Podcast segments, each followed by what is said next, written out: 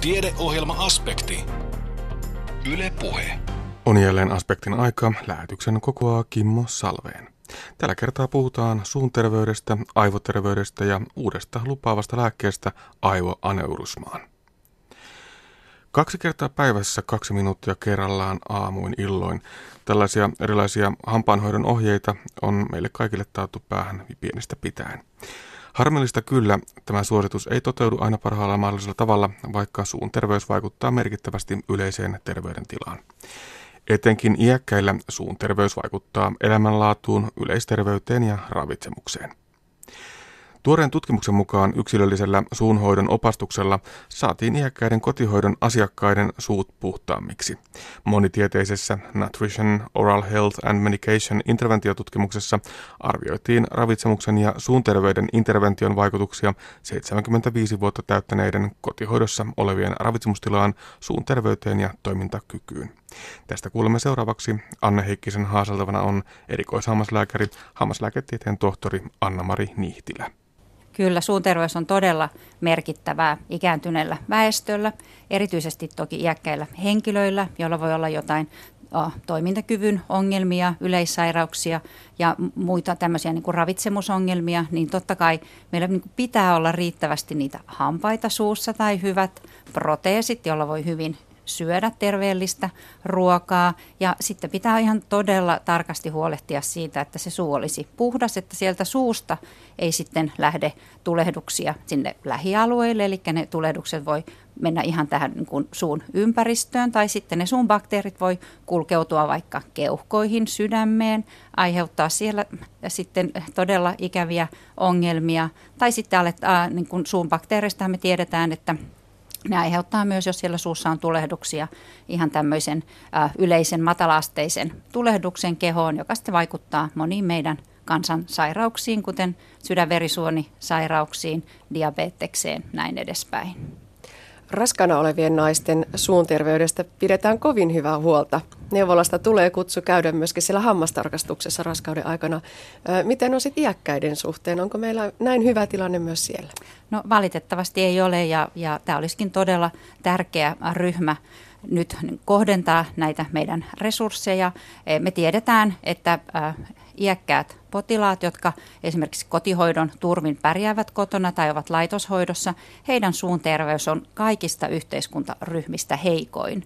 Eli heillä on tavallaan, kun he ovat muutenkin, äh, heillä on paljon ongelmia, niin sitten vielä on näitä suun terveyden ongelmia siihen lisäksi. Ja tämä on ehdottomasti sellainen asia, mihin pitäisi puuttua. Eli pitäisi ajoissa äh, ehkäistä toki hyvään, niin kuin, hyvä suun terveys ole tuurista kiinni, se on siitä kiinni, että siihen varaudutaan ajoissa jo silloin keskiässä, huolehditaan hyvin ä, omasta suusta, tutkitaan sitä omaa suuta, tutustutaan siihen ja pidetään se puhtaana sitten ä, niin kuin hyvillä omahoitotottumuksilla. Niin ja kaivataan tosiaan tämmöisiä omahoitosuunnitelmia, eli että asiaan todella kiinnitetään huomiota ja tehdään sen asiakkaan kanssa suunnitelma, onko se sitten hammaslääkäri, joka sen tekee? Se on hammaslääkäri tai suuhygienisti ja se on juuri näin. Eli me jokainen äh, niin kuin ansaitaan se, että me saadaan yksilöllinen äh, omahoitosuunnitelma, joka on juuri sinne meidän suuhun tehty. Me jokainen uskon, että Suomessa tietää, että hampaat pitää harjata fluorihammastahnalla kahden minuutin ajan kaksi kertaa vuorokaudessa. Tämähän ei toteudu. Meidän äh, suomalaiset miehet, har, alle puolet harjaa tai noin puolet harjaa kaksi kertaa vuorokaudessa. Eli me ei, tämmöisillä yleisillä ohjeilla me ei saada sitä meidän sanomaa perille, mutta ne, näiden ohjeiden pitää olla yksilölliset. Potilaalle pitää näyttää heidän siellä omassa suussa, miten ne hampaat puhdistetaan, että niistä tulee puhtaita, koska siihenhän me pyritään, että kun me te- puhdistetaan se kunnolla se suu, niin siellä on sitten oikeasti puhtaat hampaat ja hampaiden välit on hyvin puhdistettu. Niin, kerroit Anna-Mari Nihtilä, että vaikka hampaita pestään, niin se ei silti tarkoita sitä, että plakkia, eli sitä kaiken pahan alkua ja juurta ei siellä suussa olisi. Miksi on näin? Niin, nimenomaan se on juuri niin, että se... Ähm, Hampaiden puhdistaminen nyt ei ole ihan ylettömän vaikeaa, se ei ole mitään rakettitiedettä todellakaan. Ja jos ajatellaan tätä iäkästä väestöä, niin se, että joku muukin heidän suunsa puhdistaa, niin se ei ole äärettömän vaikeaa, eikä se ole kallista, mutta kyllä se vähän vaivan näköä vaatii. Ja toisilla riittää se kaksi minuuttia, että ne hampaat tulee puhtaaksi. toisilla siihen ehkä tarvitaan enemmän. Myös hammasvälit aikuisten täytyy puhdistaa joka päivä ihan niin kuin, äh, säännöllisesti, jotta me saadaan todella se plakki, mitä nykyään kutsutaan biofilmiksi, hyvin rikottua sieltä ja ne ikävät bakteerit ei sitten pääse kasvamaan ja aiheuttaa todella näitä meidän yleisimpiä sairauksia, eli hampaiden reikiintymistä ja iän sairauksia. Plakki on erityisen ongelmallista ikääntyneiden ihmisten suussa. Miksi? Kyllä, eli me tiedetään, että nämä äh, suun sairaudet tosiaan vaikuttaa monella tavalla yleisterveyteen. Äh, niin kuin tuossa sanoin, niin äh, voi olla tulehduksia, jotka leviää ihan sinne lähialueelle, hyvinkin vaikeasti hoidettavia tulehduksia, jos potilaalla on jo muitakin yleissairauksia. Näitä suun sitä plakkia voidaan hengittää keuhkoihin, se voi aiheuttaa sitä kautta keuhkokuumetta ja todella äh, vaikeita niin kuin ongelmia ihan tehohoitoon voi joutua potilaat tästä syystä.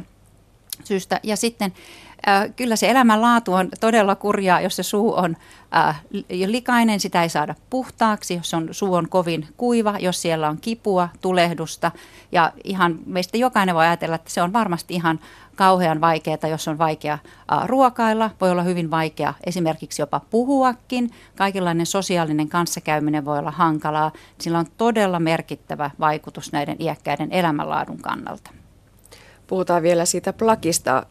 Onko näin, että se myös kertyy nopeammin sinne iäkkään hampaan pintaan? Näin se valitettavasti on, että meillä on uh, usea, moni iäkäs potilas nimenomaan, jolla on jo toimintakyky heikentynyt, niin heillä on uh, paljon yleissairauksia ja he syövät näihin yleissairauksiin lääkkeitä, joista monella on sivuvaikutuksena suun kuivuminen. Toki moni sairaus itsessään myös aiheuttaa suun kuivumista, eli esimerkiksi reumataudit, Sjögrenin syndrooma, diabetes ja näillä potilailla on siis suukuiva sairauksien vuoksi tai jos on sairastanut esimerkiksi suun alueen syövän ja saanut sädehoitoa, niin voi olla, että ne sylkerauhaset eivät toimi enää lainkaan. Ja silloin kun se suu on kuiva, niin se sylke ei enää huuhtele sitä bakteerimassaa, mikä on se tehokkain tapa tavallaan, että me niellään paljon bakteereita, kun meillä tervesuisilla niin on semmoinen litra puolitoista sylkeä erittyy vuorokaudessa ja sitten kun se suu kovasti kuivuu, niin, niin tavallaan tämmöinen niin kuin ensilinjan puolustus on heikentynyt. Toinen merkittävä tekijä on se, että siellä on paljon usein paikattuja hampaita. Puhutaan tämmöistä heavy metal generationista, niin niitä on vähän vaikea usein niitä paikan saumoja saada enää niin hyvin puhdistettua. Sillä siellä saattaa olla siltoja, implantteja, kaikkea tämmöisiä, mikä vaikeuttaa sitä puhdistusta. Ja hyvin sitten merkittävä tekijä on se, että monet iäkkäät henkilöt on sairastanut näitä kiinnityskudossairauksia, gingiviittia ja parodontiittia erityisesti, jossa ne ikennet on vetäytyneet ja, semmon, ja se juurenpinta on paljastunut. Ja sitten kun tämä juurenpi, paljastunut juurenpinta on aika paljon huokoisempi kuin se kova kiille, joka on elimistön kovin kudos, niin siihenhän ne bakteerit tarttuu todella iloisesti. Ja se on aika vaikea puhdistaa ja se pitää todella hyvin huomioida, että sen harjan pitää kulkea ihan siellä iän rajaa myöten jotta sitten äh, vältytään tältä todella vaikealta juurikarjesongelmalta, joka on se merkittävin syy, miksi äh, iäkkäät potilaat menettää hampaita. Sanoit Anna-Mari Nihtilä, että menettävät hampaita, mutta totuus taitaa olla se, että yhä useammalla on yhä iäkkäämmäksi omat hampaat suussa. Kyllä, ja onneksi näin. Siis tämähän on todella hieno menestys tarina. Eli äh, hampaattomuus on, on jyrkästi laskenut Suomessa. Meidän yli 30-vuotiaasta aikuisväestöstä noin 10 prosenttia on hampaattomia. Toki se hampaattomuus siis korostuu näissä vanhemmissa ikäryhmissä, että kun puhutaan näistä yli 75-vuotiaista, niin miehistä 30 prosenttia, naisista 47 prosenttia tämän terveys 2011 tutkimuksen mukaan on hampaattomia. Eli siellä iäkkäissä vielä on, mutta että pikkuhiljaa päästään siihen tila, tilanteeseen, että hampaattomuus alkaa olla harvinaista. Ja ä, todella se vaikuttaa niin kuin elämänlaatuun positiivisesti, jos on omat hampaat, voi syödä hyvinkin ä, terveellistä ruokaa, pureskella hyvin. mutta sitten on se kääntöpuoli, eli silloin kun sitten tulee toimintakyvyn vajausta, muistisairauksia. Jos ei niistä pystytä enää huolehtimaan, niin äh, se hampaista voi olla aikamoinen infektiopesäke ja jonkun siitä pitää pitää huolta ja ajoissa. Eli se ongelma pitää puuttua heti siinä vaiheessa, kun huomataan mitä tahansa ongelmaa siellä toimintakyvyssä, niin silloin kyllä äh, se niin kuin, on äärettömän tärkeää, että joku muu niitä hampaita ryhtyy puhdistamaan ja myös niin, että silloin, että ne tulee puhtaaksi. Mutta toki vielä proteesejakin äh, on toki meidän äh, iäkkäillä suomalaisilla. Tämä yksilöllisen suunhoidon opastuksen tärkeys tuli ilmi myös aivan tuoreessa tutkimuksessa, joka on julkaistu ihan hiljattain, Anna-Mari Nihtilä. Tässäkö siis mentiin todellakin ihan sinne iäkkäiden kotihoidon asiakkaiden kotiin ja siellä neuvottiin, että kuinka se hampaiden puhdistus, suunhoito pitäisi tehdä? Kyllä, juuri näin. Eli tehtiin tämmöinen interventio. Oli kaksi ryhmää, ryhmää, joissa oli tutkimusryhmä, sai tämmöistä yksilöllistä opastusta ja vielä painotan sitä, eli sen tarpeen mukaista ja yksilöllistä juuri sille henkilölle, niin kuin, sopivaa ohjeistusta. Ja myöskin niin, että jos näytti siltä, että on, on ongelmia siinä suun puhdistusta, niin sitä ohjeistusta annettiin omaiselle taikka sitten hoitajalle. Eli näin, että se, sille henkilölle, joka on vastuussa siitä, että se suu puhdistetaan, ja tämä yksilöllinen ohjeistus nyt ei ollut mitään hirveän monimutkaista, eli jos ei niitä hampaita harjattu kahdesti vuorokaudessa, niin ohjeistettiin siihen. Hampaiden harjaminen kahdesti vuorokaudessa on myös siitä syystä äärettömän tärkeää, että saadaan sitä fluoria riittävästi, että ei sitten menetetä niitä hampaita karjaksen vuoksi. Ohjeistettiin sopivan äh, välin, niin kuin hammasvälin puhdistukseen sopivalla välineellä. On se sitten äh, hammasväliharja tai harjatikku, jotka on yleensä niitä tehokkaimpia välineitä. Ja juuri niin katsottiin, että se henkilö itsekin osaa, että se meidän ohje menee perille. Eli jonkun se pitää niin kuin vielä konkreettisesti näyttää, että näin tässä toimitaan. Äh, sähköhammasharja on äh, kyllä tämmöistä tavallista manuaaliharjaa tehokkaampi. Äh, tässä tutkimuksessakin niin sitä suositeltiin, mutta että hyvinkin vähän näitä, näistä iäkkäistä yli 75-vuotiaista kotihoidon asiakkaista käytti sähköhammasharjaa, että se on ehkä semmoinen helppo keino, jolla tulevaisuudessa saataisiin sitten niin kuin juuri sitä niin kuin puhtautta ja terveyttä sinne suuhun. Uh, ohjeistettiin myös siihen proteesin puhdistamiseen ja niin, että ne proteesit säilytetään uh, kun yön aikana pois suusta, eli proteeseja, irrotettavia proteeseja, joita kuitenkin äh, tässä meidän tutkimusaineistossa äh, oli todella monella, niin äh, niin lähes 70 prosentilla, niin niiden säilyttäminen suussa yöaikaan sitten heikentää limakalvojen terveyttä, mutta myös lisää sitä biofilmin kertymistä, jos siellä on vielä jäännöshampaistoa. Ja tämä oli oikeastaan tietysti kaikkein sellainen niin helpoin ohje noudattaa, ja tässä me nähtiinkin kaikkein merkittävin muutos. Eli vielä työtä tarvitaan myös siinä, että ne omat hampaatkin, vaikka näistä, tässä myös nähtiinkin, nähtiin positiivinen muutos hyvään suuntaan, mutta että siinä olisi vielä enemmän tehostamista, että myös ne omat hampaat saataisiin puhtaammiksi. Niin, todellakin tässä interventioryhmässä nähtiin merkittävä positiivinen muutos. Se plakkihampaiden määrä väheni ja protesien puhtaus parani.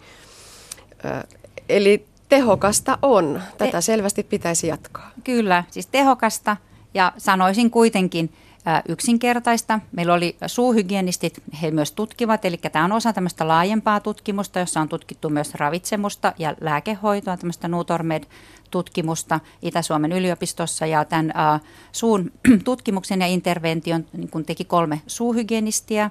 Ja, ja, ja kun uskoisin, että tässä vielä niin kuin pienellä tehostuksellakin niin saataisiin ihan merkittävästi parempi. Eli tässä oli, tämä oli hyvin yksinkertainen kirjalliset ohjeet ja sitten ihan konkreettisesti näytettiin, annettiin ne suulliset ohjeet ja nimenomaan niin kuin voimavarakeskeisesti, eli siihen, mihin tämä, nämä henkilöt kykeni. Mutta varmasti sekin, että jos siellä olisi sitten vähän useammin käyty katsomassa, että miten tämä menee, että puolen vuoden päästä vasta seuraavan kerran käytiin katsomassa ja siltikin nähtiin näin hyvä tilanne.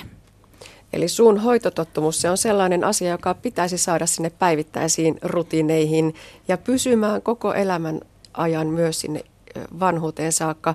Entä sitten, kun se toimintakyky on jo niin huono, että vaikkapa motorisesti hampaiden, omien hampaiden harjaus ei vaan enää onnistu? Kyllä, silloinhan se sitten on äh, jonkun toisen tehtävä. Ja äh, tässäkin painottaisin sitä, että se pitäisi aloittaa ajoissa. Se on todella ikävää, jos siellä suussa on kipua ja äh, jos mä ajatellaan muistisairaita potilaita, niin hehän eivät välttämättä edes osaa kertoa, että siellä on jotain äh, kovinkin kivuliasta. He vaikka saattavat lopettaa ruokailun, joka johtuu ihan siitä, että siellä on katkenneita juuria, teräviä hampaiden kulmia, jotka aiheuttavat äh, kieleen haavaumia. Ja, ja voi ajatella, että tämmöinen tilanne on kyllä aika epäinhimillinen, että jatkuvasti on suu kipeänä. Eli ha, siinä vaiheessa, kun toimintakyky heikkenee, niin kyllä on hyvä hammaslääkärin tutkimuksessa käydä katsoa, että se suu on semmoinen, että se on helposti jonkun toisenkin puhdistettavissa. Ja tämä on mielestäni yksi ihan hammaslääkärin ydintehtäviä, on todella huolehtia se, että heidän potilaidensa suut on helposti puhdistettavissa. Mitä tahansa sinne rakentaa lisää, niin sen aina pitää, pitää olla, niin miettiä, että miten tästä eteenpäin ja tulevaisuudessa, jos tämän henkilö ei pysty sitä, näitä uusia rakenteita itse puhdistamaan, niin miten ne puhdistetaan ja kenen toimesta. Tämä tuore tulos on siis osatutkimus laajemmasta tutkimushankkeesta, jossa siis on selvitetty ravitsemuksen ja suun terveyden intervention vaikutusta vaikutuksia yli 75 vuotta täyttäneiden kotihoidossa olevien ravitsemustilan suun terveyteen ja toimintakykyyn. Anna-Mari Nihtilä, miten tutkimus jatkuu? Millaisia tuloksia, tietoja on vielä tulossa? No, äh, aika paljonkin on vielä tietoja tulossa. Ihan tässä on tämmöinen kliininenkin suun tutkimus tehty, joka nyt julkaistaan seuraavaksi. Eli saadaan tietoa tästä, minkälainen se suun sun terveydentilanne on, kuinka paljon on karjoituneita hampaita, ienongelmia ja miten nämä ovat sitten yhteydessä toimintakykyyn ravitsemukseen. Nyt me myös yhdistetään tämän niin kuin ravitsemusintervention vaikutusta tähän suun terveyteen. Seuraavaksi tutkitaan nimenomaan, mistä tässä vähän puhuin, tätä kuivan suun ongelmaa. Eli nyt kun uh, heille on niin neuvottu ravitsemuksesta ja on ehkä saatu vähän nestettäkin lisää sinne, niin onko sitten ollut merkittävää vaikutusta siihen, että uh, se suu tuntuu vähemmän kuivalta, mikä tosiaan myöskin vaikuttaa elämänlaatuun. Ja ei ole elämä kovin mukavaa, jos ei oikein äh, tosiaan edes voi ruokailla tai puhua, niin, niin kyllä se on myös tärkeä asia. Iäkkäiden suun terveydestä kertoi erikoishammaslääkäri, hammaslääketieteen tohtori Anna-Mari Nihtilä Itä-Suomen yliopistosta. Osana Suomi 100 juhlavuoden tapahtumien sarjaa järjestettiin Kuopiossa Haluan elää terveenä satavuotiaaksi Suomessa tapahtuma. Tilaisuus oli osa laajempaa Itä-Suomen yliopiston juhlavuoden studiogeneralia luentosarjaa. Elinikämme pitenee koko ajan. Se myös asettaa aivan uudenlaisia haasteita hyvän terveyden ja toimintakyvyn säilyttämiselle yhä vanhempana. Karoliinisen instituutin tutkimusjohtaja Mia Kivipelto kertoo omassa alustuksessaan siitä, miten suomalainen tutkimus suhtautuu ajatukseen hyvästä aivoterveydestä vielä satavuotiaanakin. Suuri kiitos kutsusta. Hyvät kuulijat, on ilo olla mukana tässä Suomi 100 juhlatilaisuudessa ja kertoa, mitä suomalainen tutkimus on näyttänyt siitä, kuinka aivoterveys voi olla hyvä vielä satavuotiaanakin.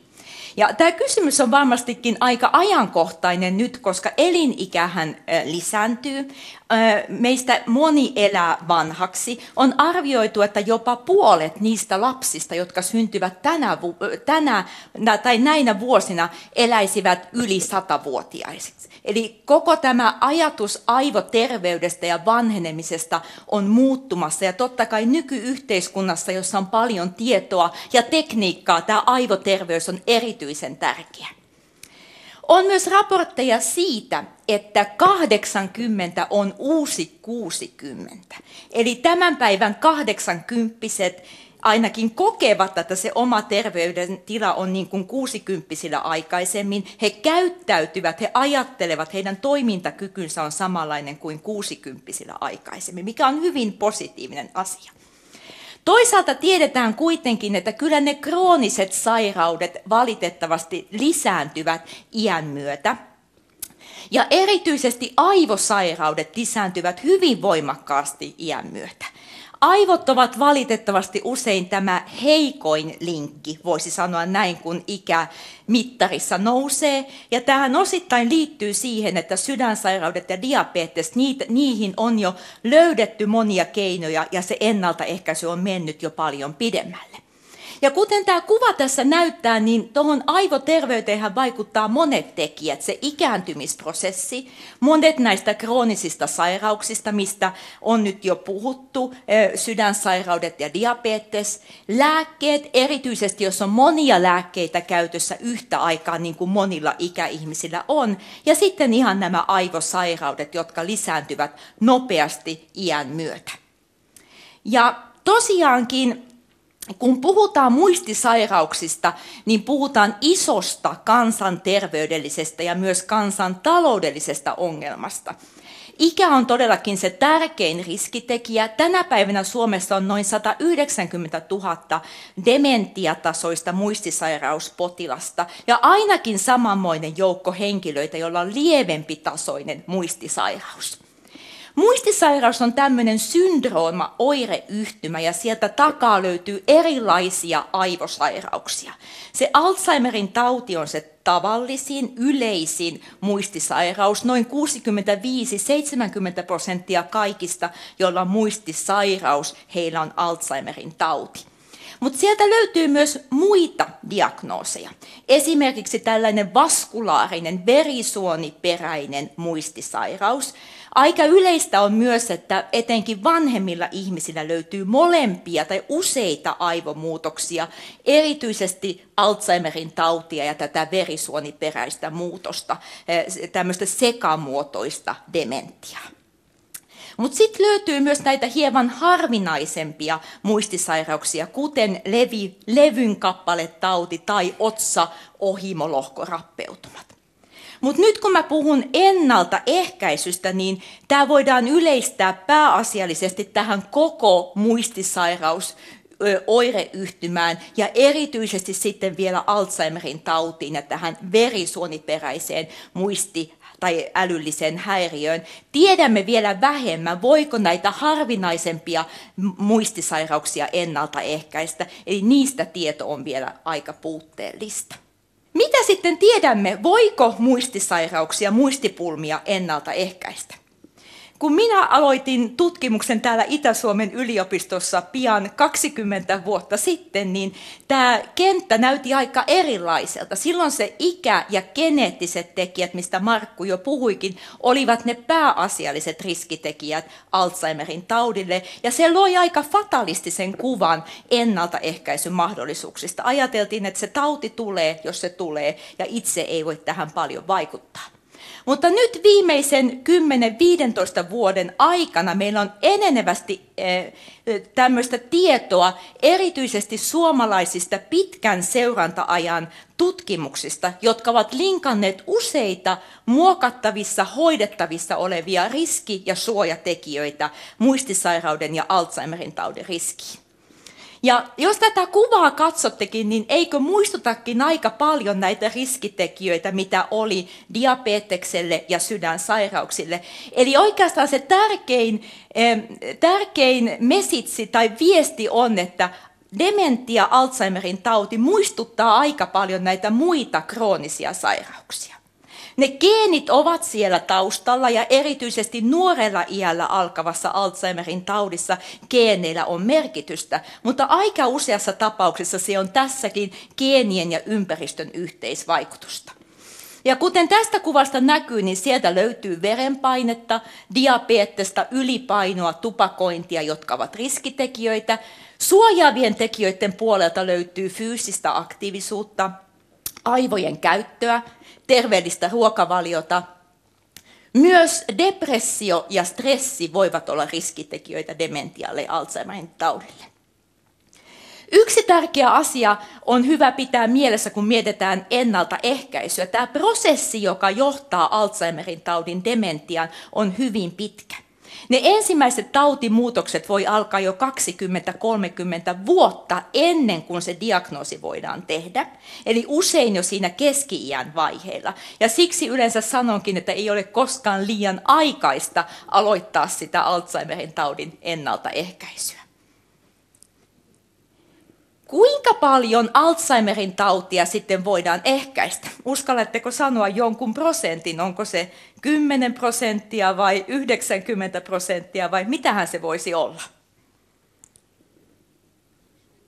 25, joo. Siitä on erilaisia lukuja ja kukaanhan tätä, se on vaikea laskea. Sitä ei oikeastaan kukaan ole pystynyt ihan kokonaan vielä selvittämään ja se voi totta kai vaihdellakin vähän riippuen ikäryhmistä ja muista tekijöistä.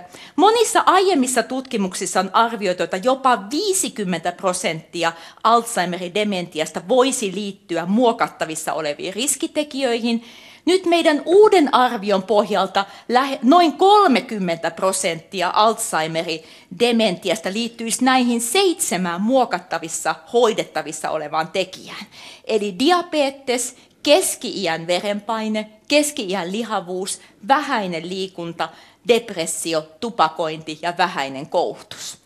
Ja 30 prosenttia on aika iso osa. Ja ainahan me ei pystytä sitä tautia ennaltaehkäisemään, mutta jos se, jos se taudin alku, jos sitä pystyttäisiin lykkäämään eteenpäin muutamallakin vuodella, sillä olisi iso merkitys totta kai yksilölle, mutta myös koko yhteiskunnalle. Se, mitä meillä on aikaisemmin puuttunut tästä ennaltaehkäisytieteestä, on tämmöiset satunnaistetut tutkimukset, interventiotutkimukset. Ja Matti mainitsikin siitä, että näihin havainnollisiin tutkimuksiin liittyy se haitta tai vaara, että niistä ei voi aina tietää sitä syy-seurausyhteyttä. Eli tämmöinen interventiotutkimus, äh, satunnaistettu tutkimus on se äh, vahvin tieteellinen eh, tapa osoittaa, että jonkun tyyppinen interventio on, on tehokas. Siinä on kaksi ryhmää ja toinen on niin sanottu kontrolliryhmä ja se toinen ryhmä saa jonkinlaisen intervention tai hoidon. Ja mä oon ylpeä siitä, että me Suomessa ollaan tehty maailman ensimmäinen laajamuotoinen elintapainterventio, jonka nimi on Finger, ja tässä tarkoitus on ollut ennaltaehkäistä muistihäiriöitä. Ja sanoisin, että tämä kyllä pohjautuu vahvasti siihen perinteeseen, mitä meillä on sydänsairauksien ja diabeteksen ennaltaehkäisystä. Eli ilman tätä emme varmasti olisi näin aikaisin päässeet Fingerin kanssa liikkeelle. Finger-tutkimus alkoi 2009 ja kuten näette, tässä on mukana iso joukko yliopistoja ja Itä-Suomen yliopistolla on tässä ollut hyvin, hyvin keskeinen rooli. Ja Finger-tutkimuksessa tosiaan tavoite oli tutkia, että voiko muistiha- muistihäiriöitä, muistisairautta ennaltaehkäistä, jos tehdään tämmöinen elintaparemontti. Huomioidaan eri elintapatekijät yhtä aikaa. Ja tässä näkee, näette tämän listan kahden vuoden monimuotoinen elintapainterventio, jossa oli mukana ravitsemusneuvontaa, liikuntaa, muistijumppaa ja tämmöistä sosiaalista aktiivisuutta ja kaikkien näiden sydän-verisuonisairauksien, niiden riskitekijöiden tehokas seuranta ja hallinta. Ja tosiaan tärkeää tässä näyttää olevan se, mikä oli taustalla, että ottaen huomioon kuinka monta riskitekijää Alzheimerin taudin takaa löytyy, ei ehkä riitä, jos puututtaisiin vain yhteen näistä riskitekijöistä, eli pitää yrittää muuttaa useita riskitekijöitä samanaikaisesti. Tämä tutkimus oli aika iso, yhteensä 1260 henkeä, henkilöä, 60-77-vuotiaita, ja käytimme taas hyväksemme näitä aikaisempia väestötutkimuksia, muun muassa Finriski-tutkimusta, josta nämä henkilöt poimittiin. Tutkimus tehtiin kuudella paikkakunnalla. Kuopio oli yksi isoimmista kohorteista. Hilkka Soininen on ollut tätä täällä vetämässä. Ja tämä meidän kahden vuoden interventio päättyi vuonna 2014. Juuri viime kesänä saimme valmiiksi viiden vuoden seurannan. Ja nyt on tarkoitus polkaista käyntiin seitsemän vuoden seuranta kesän jälkeen niin, että me nähdään, mitkä on nämä pitkän ajan vaikutukset tämän tyyppisellä interventiolla. Tässä näette vielä tämän interventio, tämän ohjelman, mitä tämä ryhmä teki. Eli meillä oli ravitsemusneuvontaa, siinä oli ihan tämmöinen dietisti, ravitsemusneuvoja, joka antoi näitä ohjeita, ja siinä oli sekä ryhmäneuvontaa että yksilöneuvontaa. Liikunnassa meillä oli sekä lihaskuntoharjoitusta, vähän aerobista harjoitusta, uintia tai kävelyä tai sauvakävelyä ja myös tasapainoharjoittelua. Ja siinä oli fysioterapeutti neuvomassa ensimmäisen kuuden kuukauden aikana niin, että henkilöt pääsivät hyvin käyntiin. Muistijumppaa tehtiin, meillä oli tämmöinen tietokonepohjainen harjoittelu ja psykologi oli vähän siinä ohjastamassa. Ja sitten oli sydän- ja verisuonisairauksien tarkka seuranta ja hallinta.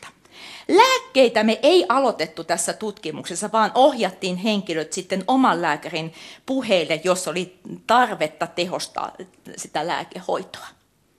Ja sitten meillä oli tämä niin sanottu kontrolliryhmä, joka sai tavanomaista terveysneuvontaa. Ja mä kyllä kutsusin sitä mini-interventioksi, koska eihän tänä päivänä voi olla puhdasta kontrolliryhmää eettisistä syistä. Me tiedetään, että nämä riskitekijät on tärkeitä muille, muille ö, sairauksille. Eli tämä kontrolliryhmä tuli meille 13 kertaa kahden vuoden aikana, eli hekin sai kyllä aika paljon valistusta. Tässä näette vielä kuvan tästä Finger-interventiosta. Palaute on ollut todella positiivista ja erityisesti tämä ryhmätoiminta on ollut motivoivaa. Monet tykkäsivät, että se oli auto heitä tekemään sitä ja kyllähän se toi tämmöistä sosiaalista interventiota ja lisämotivaatiota siihen mukaan. Vain 12 prosenttia keskeytti tutkimuksen kahden vuoden aikana, mikä on pieni osa, ja mitään vakavia sivuvaikutuksia ei tullut. Tavallinen, tavallisin tämmöinen lievä sivuvaikutus oli lihaskipu tuon treenauksen jälkeen, mikä ilman muuta myös kuuluu asiaan. Mitäs luulette näistä tuloksista? Saatiinko me jotakin muistin ja älyllisten toimintojen suhteen näkyviin? Kyllä siellä ihan selkeä tulos tuli. Eli tässä on meidän ensisijainen päätetapahtuma, missä on eri älylliset kognitiiviset toiminnot, eri testit otettu yhteen. Ja tämä punainen kurva on tämä, joka sai tämän intensiivisen elintapaintervention, ja sininen on tämä, joka sai tämän, tämän tavallisen kontrollineuvonnan. Ja niin kuin näette, molemmat ryhmät parantaa älyllistä kognitiivista toimintaa kahden vuoden aikana, mutta tämä interventioryhmä parantaa selkeästi enemmän. Siinä on 25 prosenttia enemmän parannusta siinä ryhmässä ja se on myös ihan tilastollisesti merkittävä. Me julkaistiin nämä tulokset 2015 Lancet-lehdessä. Ja sama malli näkyy kaikkiin tämmöisiin kognition eri osa-alueisiin. Toiminnan ohjaus, suunnitellaan erilaisia toimintoja, niin kuin näkyy, tuossa interventioryhmässä on yli 80 prosenttia enemmän paranemista. Tiedonkäsittelyn nopeus tässä keskellä, kuinka nopeasti voimme tehdä eri tehtäviä. 150 prosenttia enemmän paranemista siinä interventioryhmässä. Ja sitten tämmöiset vaativat muistitehtävät, jopa siinä tuli 40 prosenttia enemmän paranemista siinä interventioryhmässä. Ja kaikki nämä kognition osa-alueethan ovat hyvin tärkeitä ihan, ihan tämmöisessä arkitoiminnassa, ja näissä nähdään usein muutoksia iän mukana, eli siinä suhteessa nämä tulokset näytti hyvin merkittäviltä. Me nähtiin myös, että tällä verrokkiryhmällä, kontrolliryhmällä oli 30 prosenttia kohonnut riski muisti, muistin heikkenemiselle, eli näiden kognitiivisten toimintojen heikkenemiselle jo kahden vuoden aikana. Ja taas näkyi tämä sama, sama tulos näihin kaikkiin kognition osa-alueisiin. Eli näyttää siltä, että tämä tulos voi olla ihan myös kliinisesti merkittävä. Meillä on aika paljon analysoitavaa tästä Finger-tutkimuksesta ja tässä on ihan muutaman tämmöinen uusi tulos. Yksi asia, mikä oli aika positiivinen minusta, oli tämä, että nämä terveelliset elämäntavat näyttivät säilyvän kahden vuoden ajan. Ja mehän usein tiedetään, että on helppo tehdä muutoksia muutaman kuukauden tai puolikin vuotta, mutta tosiaan näytti siltä, että nämä elintapamuutokset olivat aika pysyviä. Muita positiivisia havaintoja oli se, että tämä interventio ei vain vaikuttanut siihen muistiin, mutta myös elämän laatu koheni ja toimintakyky parani jo kahden vuoden aikana. Ja kun geeneistä puhuttiin, niin me olemme nyt katsoneet alustavasti näitä tuloksia ApoE-kantajilla. ApoE4 on tämmöinen tärkein geneettinen riskitekijä Alzheimerin taudille. Ja positiivista oli se, että nämä vaikutukset näyttivät olevan erityisen selkeitä näillä geneettisesti alttiilla henkilöillä. Ja tämä on totta kai positiivinen havainto, koska geeneille ei voida mitään, mutta vaikka geneettinen alttius voisikin olla, niin tämän tyyppinen interventio on erittäin tärkeä. Eh, juuri tällä hetkellä olemme laatimassa tämmöisiä käytännön ohjeita, mikä teki Finger-interventiosta näin, näin menestyksekkään. Ja tässä on muutama tämmöinen käytännön asia, me varmasti palataan näihin sitten keskustelun aikana. Uskomme, että tämä ryhmätoiminta oli aika tärkeä, erityisesti yksin asuville henkilöille, jotka eivät ole paljon tehneet tämän tyyppisiä aktiviteetteja aikaisemmin. Myös nämä yksilöllisesti räätälöidyt konkreettiset neuvot, koulutettu henkilökunta, joka osasi tämmöisten ikäihmisten tarpeet. Oman motivaation löytäminen ja positiivinen palaute olivat ilman muuta tärkeitä. Samoin kuin yhteiskuntarakenteiden merkitys. Teimme aika paljon töitä, että löysimme eri, esimerkiksi semmoisen eh, kuntosalin, joka oli sovelias tämän tyyppisille henkilöille. Eli sillä on ilman muuta suuri merkitys. Ja lopuksi ihan pari sanaa vain tulevaisuudesta. Ja minusta on hyvin positiivista nyt, että Fingeriä, se on tämmöinen käytännönläheinen malli, jota käytetään nyt ympäri maailmaa, aivan niin kuin diabetestutkimustakin, testataan eri, eri paikoissa. Ja näiden meidän eurooppalaisten kumppaneiden kanssa olemme nyt rakentaneet tämmöisen eurooppalaisen yhteistyön dementian ehkäisemiseksi. Ja samantyyppisiä tutkimuksia on nyt menossa Ranskassa ja Hollannissa, ja juuri nyt olemme vetämässä yhteen näitä tutkimuksia, ja tällä tavalla saamme yli 6000 osallistujaa, ja näin saadaan varmempaa tietoa siitä, minkä tyyppinen interventio on hyväksi aivoille. Eikä tässä kaikki. Nyt tämä Finger-ilosanoma on leviämässä myös muualle maailmaan. Uusin näistä on Singer-tutkimus Singaporessa. He ei aloittanut Fingeria, vaan Singerin. Ja toinen on Yhdysvalloissa, ollaan nyt aloittamassa isoa samantyyppistä Finger-tutkimusta. Eli tämä on mun mielestä hieno esimerkki siitä, kuinka tämän tyyppinen Finger-malli on nyt leviämässä myös muualle maailmaan. Ja tämän vuoksi olemmekin nyt laajentaneet tämän eurooppalaisen yhteistyön maailmanlaajuiseksi globaaliseksi yhteistyöksi. Ja Tarvetta ennaltaehkäisyyn on, eh, koska lääkerintamahan Alzheimerin puolella on vielä aika vaikea. Meillä on oireenmukaisia lääkkeitä, mutta sitä parantavaa lääkettä on vaikea ollut saada markkinoille. Tässä kuvassa näette kaikki lääketutkimukset, mitä tällä hetkellä tehdään Alzheimerin suhteen. Viimeisen 30 vuoden aikana on ollut yli 200 negatiivista lääketutkimusta, eli on ollut tosi vaikea löytää semmoista taudin kulkua hidastavaa lääkettä. En sanoisi, että olisin negatiivinen tai pessimisti tälläkään rinnalla. Haluan uskoa, että näitä lääkkeitä tulee. Ja tässäkin tapahtuu paljon. Nyt nämä kaikki uudet lääketutkimukset. Tässä on tärkeää, että se hoito aloitetaan aikaisemmin ja sen taudin muoto on tarkemmin, tarkemmin selvitetty. Eli tälläkin rintamalla on paljon, paljon tapahtumassa läpi vuosina. Mutta jos näin yhteenvetona sanotaan, niin tämä ennaltaehkäisy on kuitenkin se, mikä meillä on käytössä tänä päivänä. Ja monet isot instanssit ovat sitä mieltä, että se ennaltaehkäisy on se, joka dementia-epidemia voi, voi hallita.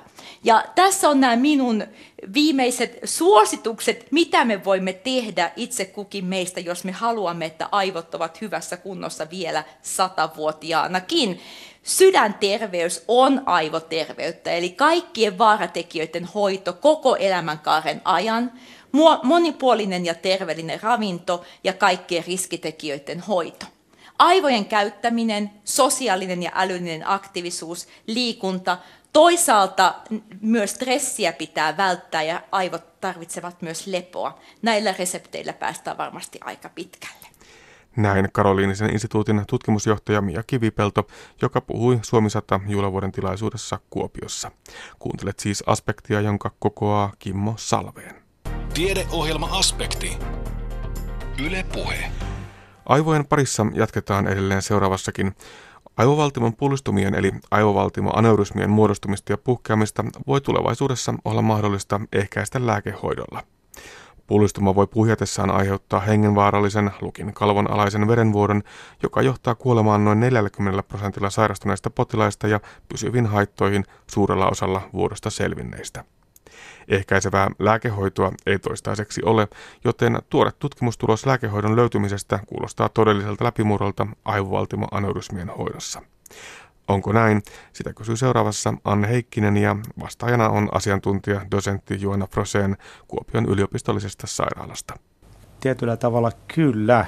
Tuota, ähm, aivovaltimoaneurysmia voidaan tällä hetkellä hoitaa äh, ainoastaan erilaisilla toimenpiteillä, jotka on joko suonen sisäisiä tai ihan avokirurgisia toimenpiteitä, mutta olennaista ja yhteistä näille kaikille hoitomuodoille on se, että ne on toimenpiteitä, johon sisältyy riski toimenpiteeseen liittyvästä komplikaatiosta. Ja vaikka noin keskimäärin, niin, niin, niin riski on verrattain vähäinen. Se on keskimäärin kaikille näille meidän hoitotoimenpiteille semmoista noin 5 prosentin luokkaa.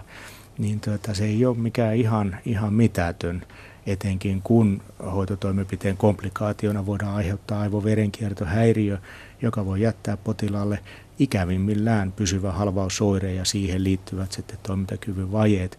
Eli siinä mielessä se, että, että nyt meillä mahdollisesti kohta on ää, lääkehoito, jolla, jolla voidaan osa aivovaltimoaneurysmista hoitaa, tai ainakin niin, että voidaan joissain tilanteissa – tarjota lääkehoitoa hoitotoimenpiteen vaihtoehtona, niin on kyllä iso askel potilaiden hoidossa ja tietyllä lailla läpimurto.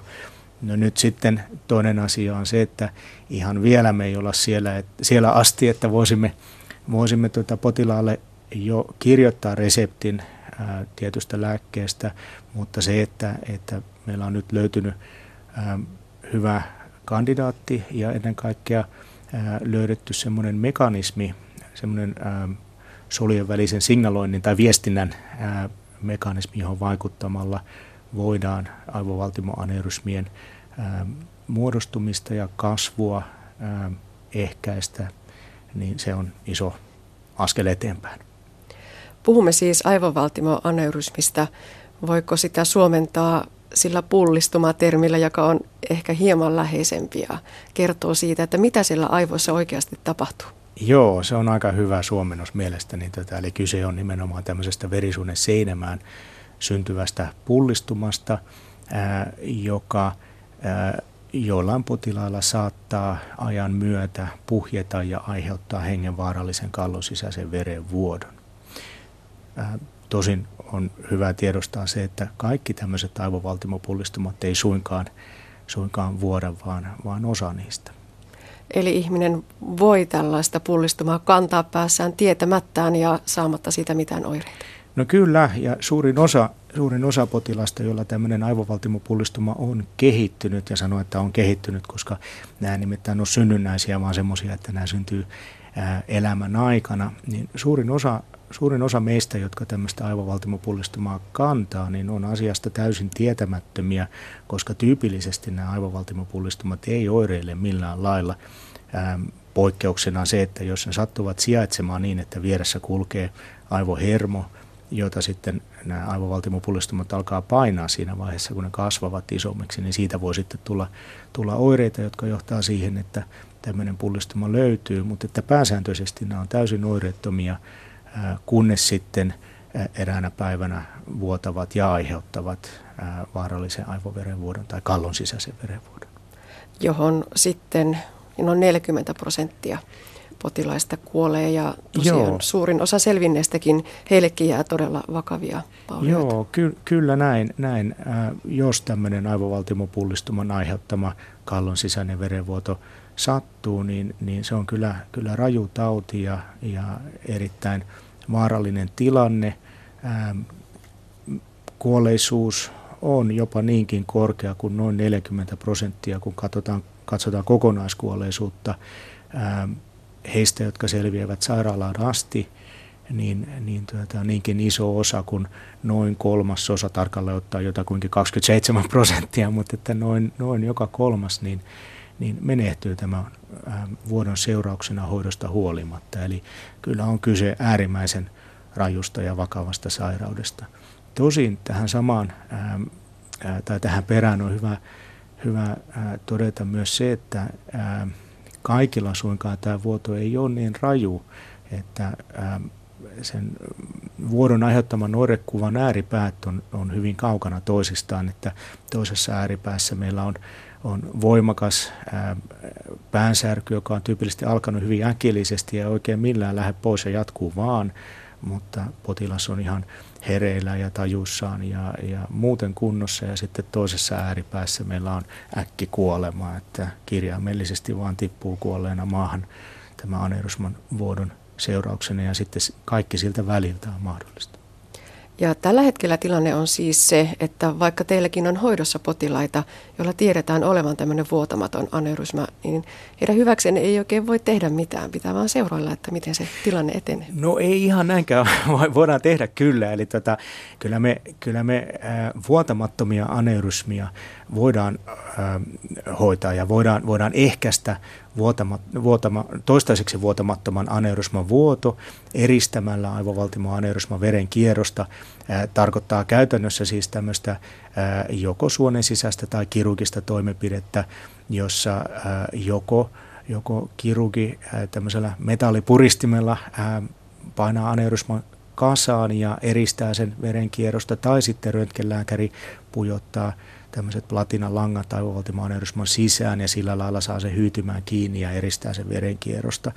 Mutta että, että ähm, olennaista on se, että molemmat hoitomuodot on toimenpiteitä, johon sisältyy riski, riski äh, aivoverenkiertohäiriöstä toimenpiteen äh, komplikaationa.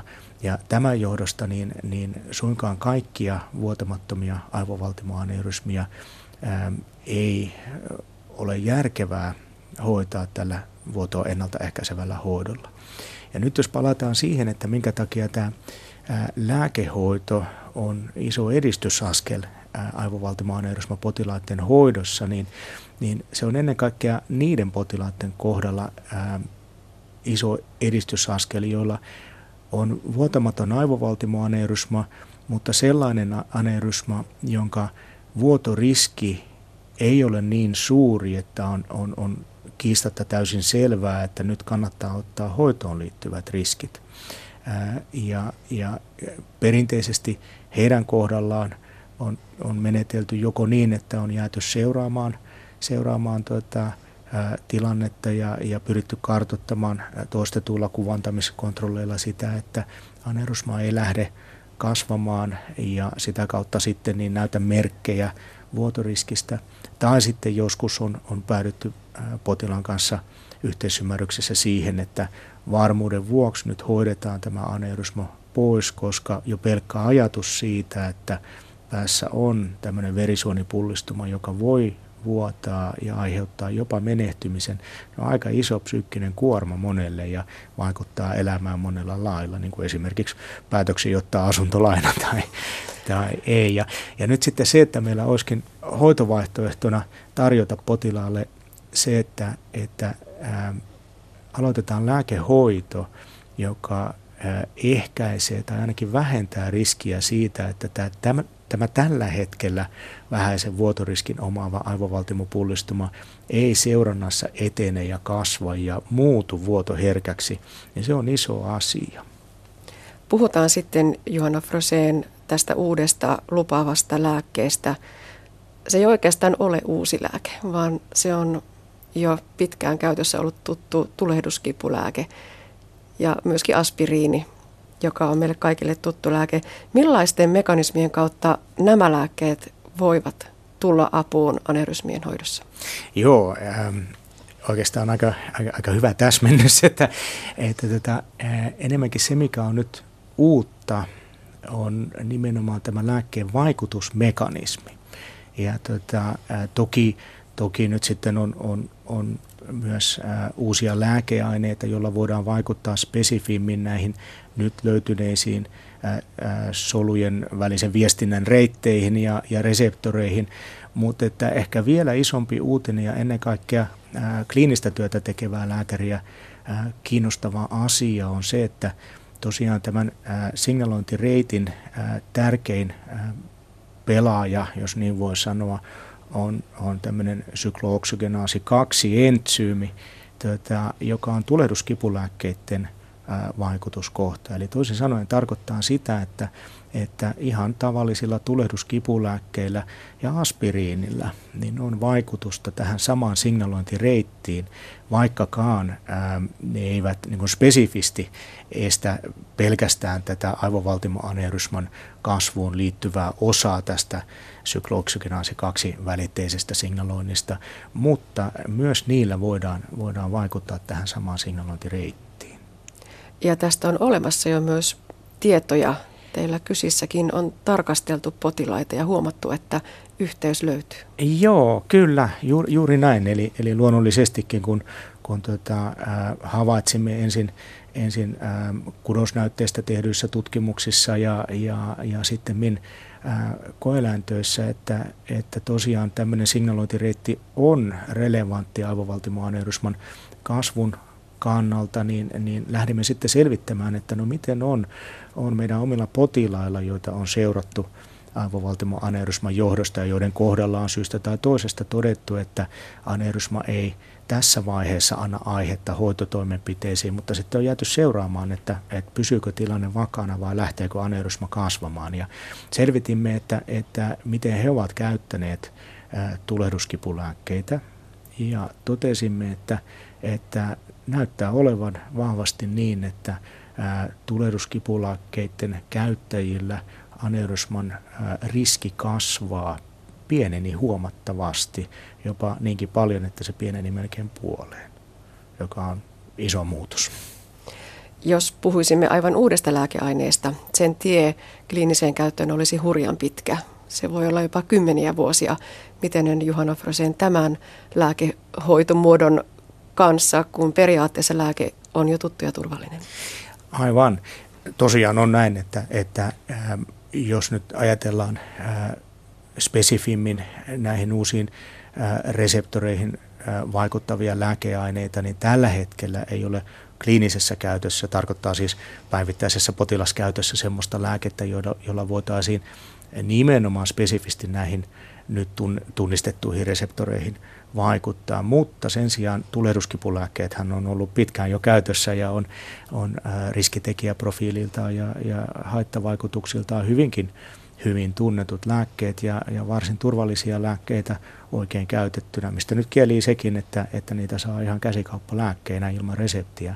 Ja tota, tämä on hyvin merkityksellinen asia sitä ajatellen, että, että äh, nyt näiden meidän tämänhetkisten tulosten perusteella niin, niin vaikuttaa tosiaan siltä, että, että äh, tähän syklooksygenoasi 2 välitteeseen tulehduksen välittäjämekanismiin lääkkeellä vaikuttamalla voidaan vaikuttaa aneurysman kasvu- ja vuotoriskiin.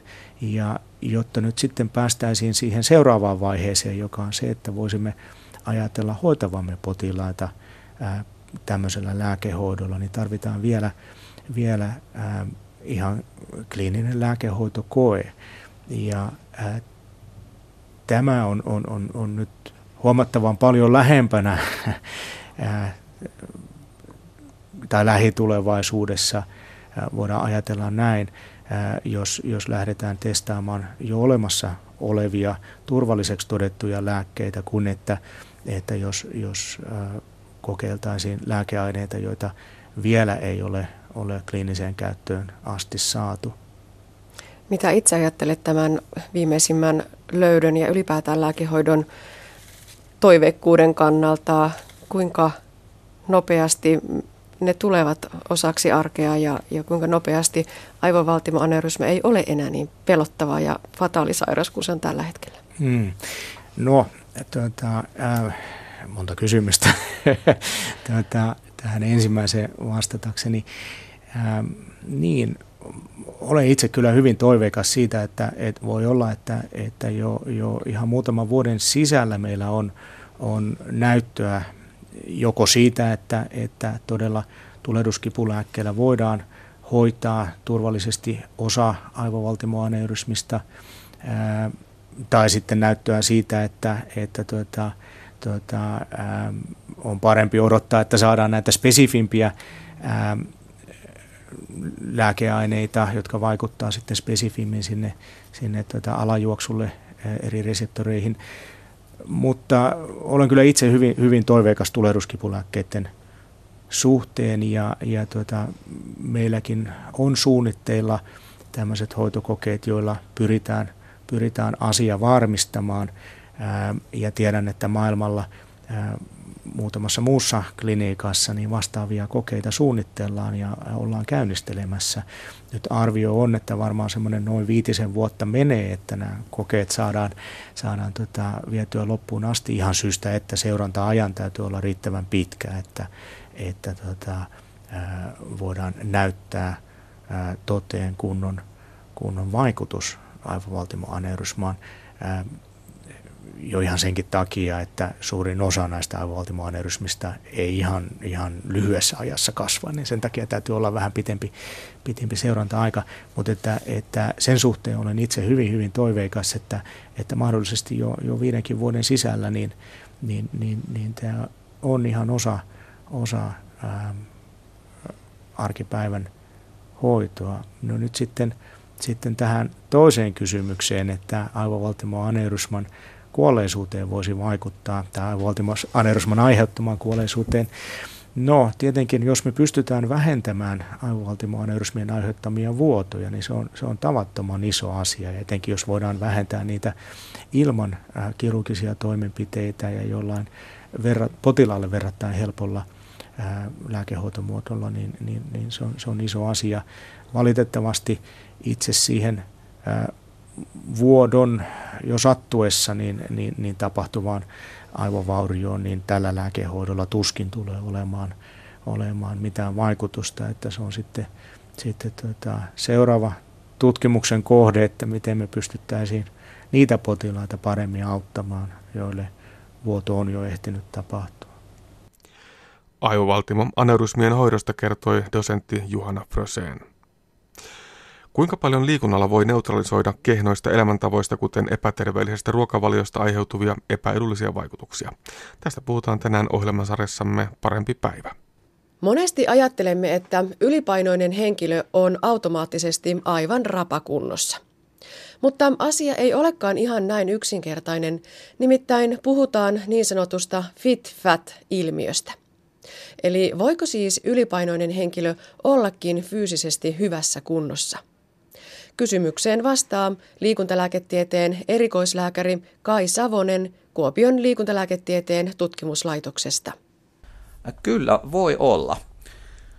Itse asiassa meidän pitää muistaa, että jos ylipainoinen ihminen lähtee esimerkiksi vaikkapa viiden kilometrin kävelylenkille, niin tämän kävelylenkin aikana hän kuluttaa enemmän energiaa ja myöskin hänen hengitys- ja verenkiertoelimistönsä saa parempaa treeniä tämän lenkin aikana yksinkertaisesti sen takia, koska tämä henkilö joutuu niitä ylimääräisiä kiloja kantamaan mukanaan lenkin aikana.